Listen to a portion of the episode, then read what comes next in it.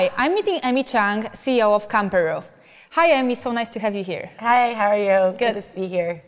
Can you tell us, please, what Camperoo is? Camperoo teaches kids engineering and programming with a focus on 21st century skills. So, 21st century skills are things like creativity, design thinking, and um, teamwork. So, these are the things that we focus on um, mm-hmm. while using engineering and programming as the medium for children 6 to 12 years old. Okay, 6 to 12 years old. And how intense are these programs? I would say they're very intense, but light and casual. So, um, okay. sort of like the vibe of San Francisco, where we have, um, we're building new things and changing the world, but we're doing it in a casual way. And that's the way we approach it with kids. Because kids want to have fun. And right. we make it fun for them to learn how to program or um, play with engineering tools and actually build things. And so, what's the response? How are parents reacting to it, and how many uh, students do you have already? Well, right now we have um, we're very early stage still. We're super beta, um, and we have huge demand. Every parent um, tells me, "Oh my gosh, I wish." that I found out about you earlier. Mm-hmm. Every person that I meet that's our age tells me, I wish I had this when I was younger. So it's been a huge um, response, and our biggest challenge was building enough classes and enough workshops to support all the demand out there, and that's what we're doing right now. So where are your um, workshops taking place right now? Right now we're um, around the Bay Area um, in San Francisco because we're based here, and San Jose because that's where all the kids are. And we'll start opening some things in East Bay and in the peninsula as we get more and more demand. And are you planning to go national national wide? Absolutely. Later? I mean, the goal is to go national and global because I think that schools are not necessarily equipped to teach this right now. There's some schools that are doing it, but I think that we can move much faster. Um, but right now, just in the Bay Area alone, there's over 100,000 kids that are eligible for our programs. So we have our work cut out for us just right here. How do you find the teachers? Um, that's a challenge. So um, there are two ways of finding teachers. You can find really awesome people, and then you can find awesome people that want to learn the topic. So just like every parent wants their kids to learn programming and engineering, almost every young person between 20 and 30 wants to learn engineering and programming right now. So we sort of look at the way that we train our teachers as a way to say this is a first step in learning um, more about programming. So we have sort of this unlimited base of really cool people that we can draw from to teach kids. Your journey with Camperoo started in Houston. Yeah. And you've had experience for of uh, 12 years of working for uh, specialty specialty comms industry, right? Yeah. So um, Camperoo, what we started in Houston, what we went through Y Combinator with, and what I am right now is completely different. So we started. Um, yeah. I, yeah, tell us about the beginnings. So. Yeah, sure. I started a summer technology camp, um, mm-hmm. and in America, camps are these one week specialty programs. So it's not necessarily sleeping away in the woods. And um, we taught engineering and programming. And through that experience, I thought, wouldn't it be great for parents to have a one stop shop to find all sorts of different camps? Because I knew my kids that were coming to tech camp were going to soccer and they're going to dance and they're going to karate. So I wanted to make a platform to make this work. Um, what happened was that it was really, really great. And the challenge wasn't in uniting all the different programs but it was understanding your child. So that's the trick that we figured out that most parents don't know what's best for their kids. And um, once we figured that out, we also realized that it's a huge seasonal business, and we were always fighting seasonality. We were always trying to do year round programs, after school programs, but the big chunk of money was in the summer. So this summer, I thought about pivoting and changing and looking at the different opportunities available. And what every parent wants for their kids is for them to grow up and be really great um, in the workforce. And what that means is 21st century skills, engineering, and programming. So now we get to give parents something that they need, and we get to adapt to every single type of child there is. So now we're directly working with kids. What interests me a lot is that um, you started with one problem that you knew that needs to be solved um, um, with relation to your experience, 12 years experience, and then you transitioned. And so Mm, what do you think that the, the initial problem was not there anymore? Absolutely not. I think the problem is super big, and parents are definitely um, having this pain.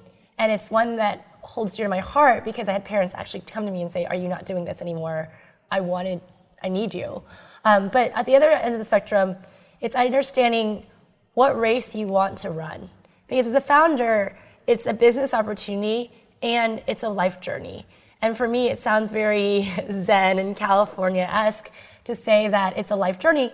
But for me, it really, really compelled me to help kids find who they were and interest them at a young age. Because I think the earlier you can spark their interest, the more exciting they can become as adults. And the earlier you find out as a kid what you like, you can start focusing on those kinds of things. And for most people, they don't ever figure that out. A lot of people don't do it till college, or they don't do it until they retire from their jobs. Right.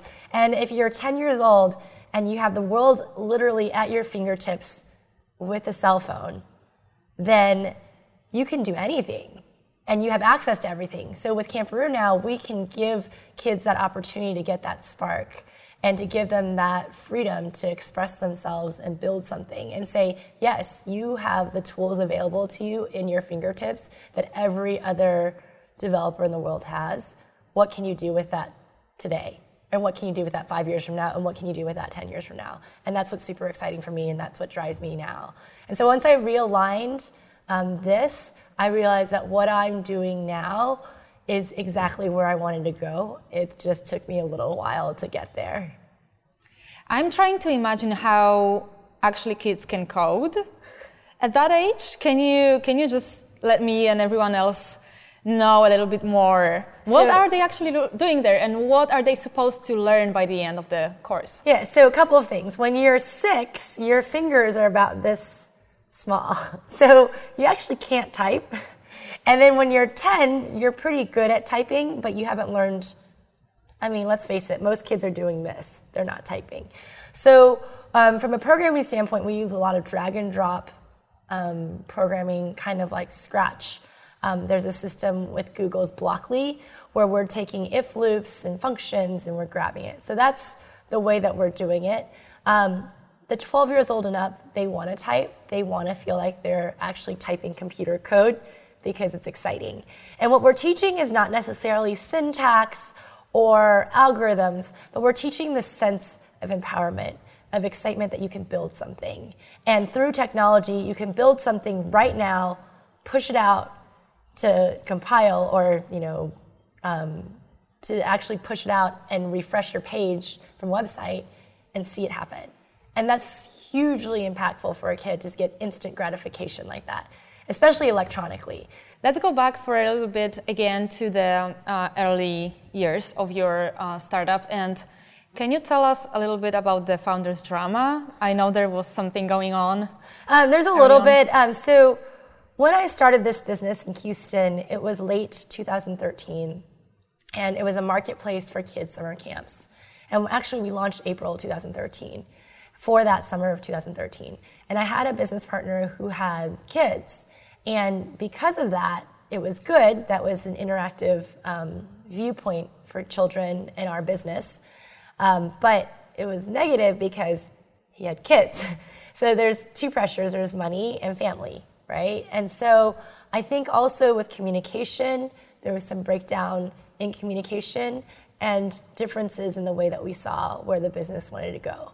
And I can also admit to myself that I was probably not the best at being receptive and open to listening to other people's communication at that time as well because you have to be good at speaking and listening. And so during that time some of these breakdowns in communication happened and ultimately it led to um, him deciding to stop work. And if you wanted to read the medium article that was the two weeks of my life that was super exciting and yet and all the change happened yeah it all happened in two or three weeks and that was a major inflection point in my life um, hopefully, as we move forward, we won't have as many dramatic moments. But I think for the it was for the better, and now I've learned and grow, um, grown from that experience to be more receptive as a listener and a communicator, and um, ask questions to those who are not open to ask, um, express, expressing themselves. I read your article on Medium. I'm happy to share it um, here at Silicon Valley Show, so everyone can read it, uh, about it a little more in detail um, and tell us about moving to San Francisco. Um, you already decided to move where you had that co-founder, right? Yeah. So um, during the summer of 2013, we started doing exploratory trips to San Francisco, which a lot of people do. They think about, let me try to get into this startup scene. Let me see what it's all about. Is it a fit for me? So in these exploratory trips, um, that we had made back and forth, we started realizing this is the place where we need to bring our startup. It absolutely needs to be there for us to learn and grow and get the resources necessary. And so we made this decision. And then we applied to Y Combinator. And then he quit.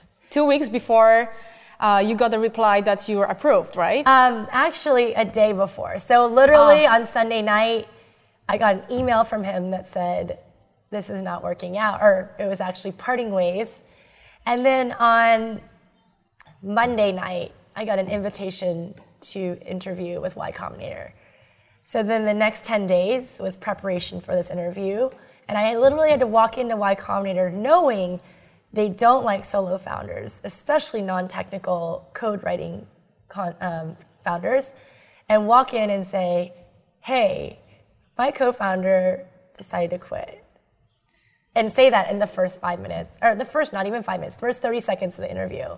And despite all that, I think um, I was very fortunate that they let me into the program. And um, it's really one of the best things that's ever happened to me is to go into Y Combinator and have that support network and be able to have the opportunity to be with everybody and learn from the best and brightest startup founders, um, both our peers and our um, mentors and advisors as well. I am very curious about your experiences at Y Combinator, but also still going back to this first um, approval moments. Um, how did you convince them that it's worth it, that it's just you and it is all so traumatic now, but still you should have me there? I, I think that's, that has to do with um, when you want something and you have to do it. I really thought that my company was going to die. And when you feel like you're faced with death, you do anything that you need to do. Mm-hmm. So I walked in there and I said, you know, I already have a technical team lined up that can handle my technical aspects. I understand this business better than most people out there. There are probably four or five other people who have small businesses that are better in this market than I am, and they're all in this Bay Area. And I think that I'm the only one that wants to build a billion dollar business or reach and make the hugest impact out of all of these people. And somehow I understand that this small little market, it's not a market, it's, it's a huge market actually, but this small niche can become something great. And I think that being open and honest and expressing my vulnerabilities, not hiding anything from them, they saw that and they gave me the chance and they said, okay. And literally, I walked out of the room. Um, someone asked me, How do you feel about it? And I said, I have no idea how I feel. They were really mean to me, or not mean, but very hard.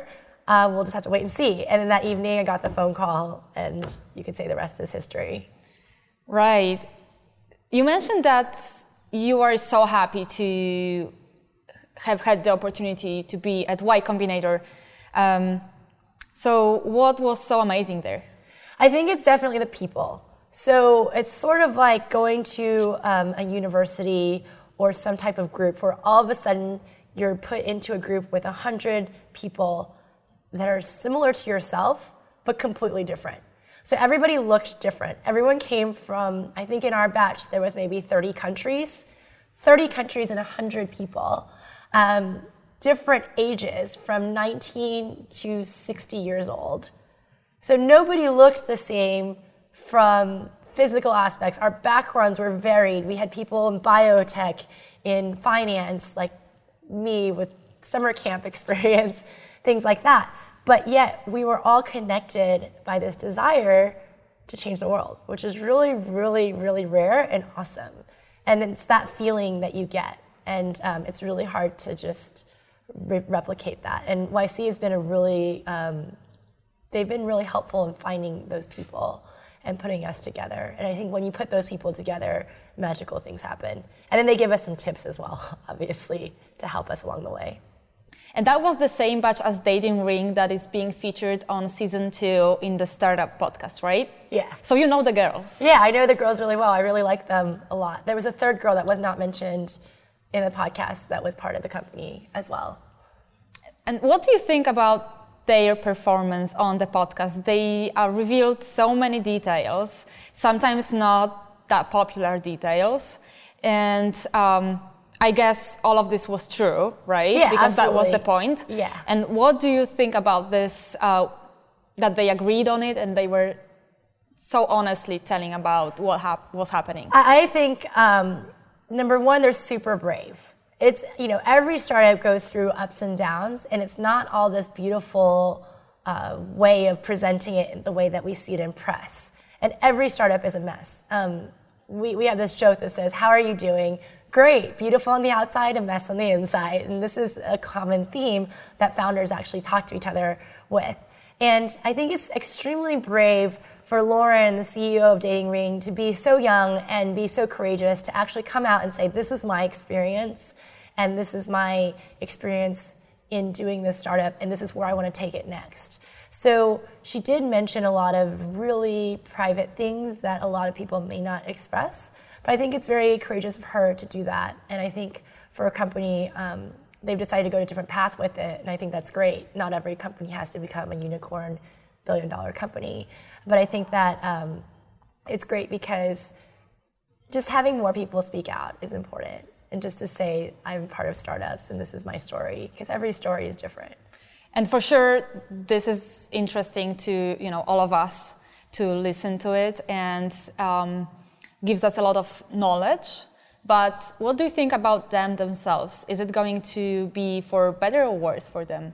For Dating Ring? Yes. I don't know because um, I've never used their service, but I think it's interesting. I think that um, you definitely, there's a lot of room in the dating space um, because we're all on our phones and uh, we have on, online profiles. So I think that doing the in person matching is still an art that if they were able to scale that, that's super interesting. So I think that they are definitely reaching a problem and they're solving this problem and they're still doing it in New York. So more power to them. Um, let's talk a little bit about the investment aspect. Um, how did you find your first investor? That was before Y Combinator, right? Yeah. I was really lucky in that um, in Houston, Texas, there's a pretty strong angel network um, that is an organized angel network. And um, my ex university, which is um, Rice University, where I graduated from, has um, organized investment forums. So I was able to actually present at one of these forums and present in front of a number of Houston Angels. And that's where my first um, few hundred dollar checks came from, from Houston. But even prior to those Houston checks, um, and I mentioned it in my Medium article, I actually met my first investor in Silicon Valley. I actually met it at a TechCrunch party. And I didn't know anything, so I went to these parties and I went and networked. And I said, I have a goal of talking to 40 people today me and my co-founder would go and we would just go grab business cards because we had no idea what we were doing.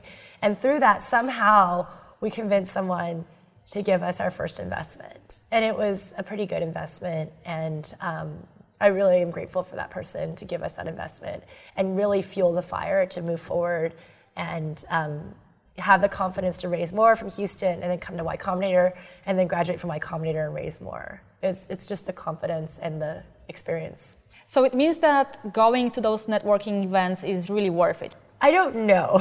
Okay. so for me, it worked out for one, right? And you only need the first one. And the best way is obviously through introductions. These introductions have a higher percentage of close, but when you don't know anyone, who are you going to ask for an introduction? And so I think there's a balance of doing everything it takes, going through every intro that you know, and then going out and talking to massive amounts of people. Because by the time you talk to your 50th person, you'll get better, hopefully. and so when I did actually end up fundraising, I looked at some of my stats and I reviewed back. Um, and I did a party, what they call party angel round after YC. And I ended up talking to about 85 people. So I took 85 meetings in a six week period, which is a lot. And um, those were real meetings with intros, and um, I was able to close 17 of those, which was a 20% rate. But it doesn't matter what your rate is because it just matters that you have 17 and the money's in the bank. It doesn't matter if you're one for one or one for one million. You just need the money. So uh, my answer is yes, it's valuable, and my answer is no, it's not valuable. So it, it depends. It, yes, it depends, and it, yes is the answer. Do everything you need to do because that's you got to just do what you need to do, and um, people will pick up on that. How are you finding investors right now? Now um, I'm more fortunate because I've been in San Francisco for a year and a half, in the Bay Area for two years now, and I have a lot of friends that are founders and other people that um, have introduced me, and I've met some investors along the way when I wasn't looking for financing. So now um, I find it a little bit easier. But definitely after YC, um, it's going to be the easiest time to raise money of all. Everyone wants to be a part of it. Yeah, yeah. And um, now, you know, it's a little bit different, but also now we have to prove that we're a real business, which is important and cool. It doesn't matter if you raise money for a business that um, never makes money. So now we're looking at making money. And how about the, the law uh, things? Um, do you have a law company that is helping you? Oh, legal. Yes, legal. Yeah, absolutely. Um, so I actually started in Texas. So I retained a firm in Austin, Texas, that was a smaller firm that could give me more personal attention to um, for my legal issues at that time. Because my co-founder left, we're getting Y Combinator. Um, there was a little bit of legal, so I use them. Right now, we don't have that many legal aspects, but I think that it's important to have someone that you can refer to in, in case something like this happens, so they get all your paperwork clean. And in that situation, that was the best that could have happened to me is that I had a local, it wasn't a local lawyer, it was one in Austin who does a lot of startups, um, but he was not in a mega major firm, so he could actually hold my hand along the process for not super expensive. Are you still using them or someone over here? Um, I'm still using them, but we don't have much legal right now. Thank the Lord. you're a solo founder and you're a female solo founder. Do you feel that this is a unique feature uh, here in Silicon Valley? Uh, do you feel pretty exceptional or not at all? Well, I feel like I'm part of, I'm the same as everyone else. Um, we all like to think we're exceptional and wonderful people. Um, but I think that um, being a female solo founder is no different than being a male solo founder or a female non solo founder. Um, so I think that there's two things. Number one, being a solo founder is difficult. This is fact. Um, even I was talking to someone and they actually said, for your company to be investable, you actually have to be 10x better than a non solo team. Because if you're putting bets on the table, you're going to bet on the team versus the individual. It just is, right? Exactly. If you're looking at probabilities. So, in that respect, yes, I have to work harder. As a female, it's just something that's new. So when people have new things, it's just unknown. So it's just about navigating and making your own way as a female. And I've actually noticed, um, I'm friends with all the other female solo founders. There's quite a lot of them. I'm friends with a lot of female founders, female CEOs, and other female founders as a whole. And we experience a lot of the same things that the boys do. It's not necessarily a female versus male thing, but there are definitely inherent biases for being a woman in Silicon Valley. Yes, uh, so that was my another question. Do you think that it's harder to gain investment, or is it maybe easier to get to get investors invest in you? I think it's always hard to get investment. This is, and nobody likes it, male or female.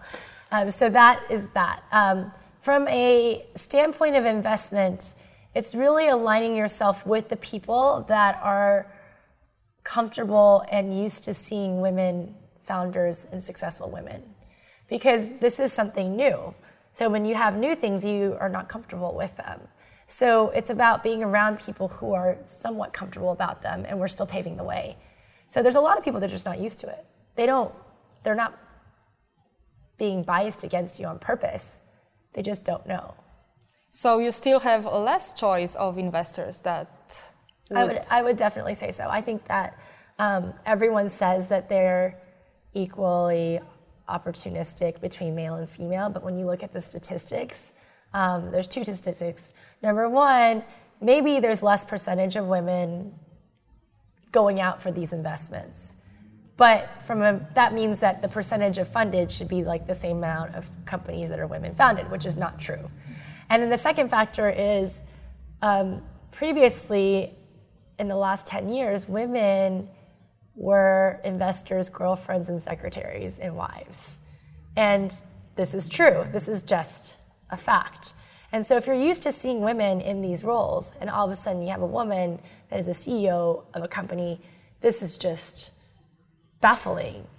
And then, abnormality. Yeah, extremely like extremely abnormal. And then you have all of these industries that are new, right? So it used to be that tech company was this big thing that you can create, but now every company is tech enabled. So I consider myself an education company that happens to use technology. I'm not a tech company that happens to use education. And then I have friends who run tech companies, but they're really entertainment companies with technology, or they're really fashion companies using technology. So now you have an influx of unlimited companies, which are also different than what people are used to. And then you add the female on top of that. So there's just a lot of new things. And I think the valley will mature. Luckily, we move really fast here. And so I think that's going to change over time. But definitely navigating it is challenging. What is your main advice for startup founders? I think definitely is to number one, have confidence because it's very important to be extremely your number one cheerleader, right? So, because if, if, no one else believes in it, you have to be believing in it 100x more than everybody else. So, confidence is number one. The second thing is be open to ask for help and know the right questions to ask for help. Um, and there's a fine line between asking for help and seeming needy. And that is the balance that I think about a lot is how do I ask instead of saying, "Oh my gosh, I don't know what to do. Everything's going to hell." That is not the right way to ask a question. Yeah, of course. By saying something like, "Well, this is what I tried. This is what I'm ha- this is what happened my numbers aren't where I need to be. What are your recommendations, or how do you feel about some ways that I can change what I did previously? And then a good answer, I think, um, as I'm understanding, because you can ask oh, this question to 50 people, and then you have to be able to filter which of those people are giving you the right advice. Because just because they're um, they have more authority doesn't mean that they're giving you the right advice. I like the people who use real life stories to answer because with a story, there's no real or right answer. It's just a case study. So I like reading case studies. I like looking at things like that and asking for questions in that respect. So asking for questions and being more confident. Absolutely. Asking the right questions to the right people. Looking at your startup right now, is there anything that you would do differently? I mean, every day, right? Every so, day. I mean, I mean, we, you, you know, you make mistakes all the time to the point where you're like, well, 90% of what I'm going to do is going to be bad anyway, so we're just going to keep on doing 100 until we get that 10 that's good, right? If we're lucky, it's 90%. So um, all the time, um, I look back and think, oh, wow, we made that mistake. Oh, wow, we made that mistake. Oh, wow, we made that mistake. And the important thing about doing that is saying, not to dwell on them, but to say, okay, moving forward, let's reevaluate this project. Like projects that don't go well, initiatives that don't go well, you cannot plan for them to go well. But there might be some signs early on that next time you do it, you can look out for those signs. So, one example would be um, I hired um, a contractor to help me build um, an app last year as part of um, our marketplace, and we never released this app. And we spent um, a little bit of money because my engineers. How much? Um, probably like less than 100,000, but more than 10,000, right? So somewhere around this, it's like a decent amount of money. And um, this guy was highly recommended. He had just sold his company to a pretty large company, and two of my friends had worked with him in the past. But I didn't do that much due diligence on beyond that. I just trusted those two people blindly because sometimes we do that. And this person didn't end up delivering what he said he was going to deliver. And then when I called him out on it, he didn't just couldn't deliver it. And then I actually had to finally get the code from him and ask a third party to get the code from him. And we got it, and it was completely not usable. Mm-hmm. And we had to rewrite the whole thing pretty much. So you lost money and time. Exactly. And time is the most important thing. Yes, especially in the early stage, right? Absolutely, absolutely. And, um, and also this waste of time of emotions, right? Because you can yes. only go, I think the most important thing is your personal sanity, because time continues. Yes, I, have I've been through the same situation exactly when we outsourced something and week by week we were waiting for results. It was not there. It was supposed to be the next week and the next week. And that's when I lost a lot of my health. Yeah. and I can imagine it was the same for you. Exactly, exactly. And so that was one example, but there's countless examples. Every startup founder wishes we could go back in time and make this perfect line to go up and to the right, but instead it's like this, right? So we'll make mistakes. Hopefully we get out of this, you know, hopefully the general movement is upward and to the right. What is your goal for Camperoo right now? What are you mostly working on to achieve? What's the next step and what's the bigger step as well? I think right now um, it's just to get more members. So we look at it from a subscriber basis of a Camperoo member on a monthly basis. So number one is getting more kids as members, treating um, engineering and programming as an extracurricular activity that they identify with. So a lot of kids say, I'm in dance for five years, I'm in karate for five years, I want to be with Camperoo for five years. So this is the step that I'm going for. Um, and the second, so that's in person. And then I also think what's interesting for this year is to start thinking about ways that we can educate kids online.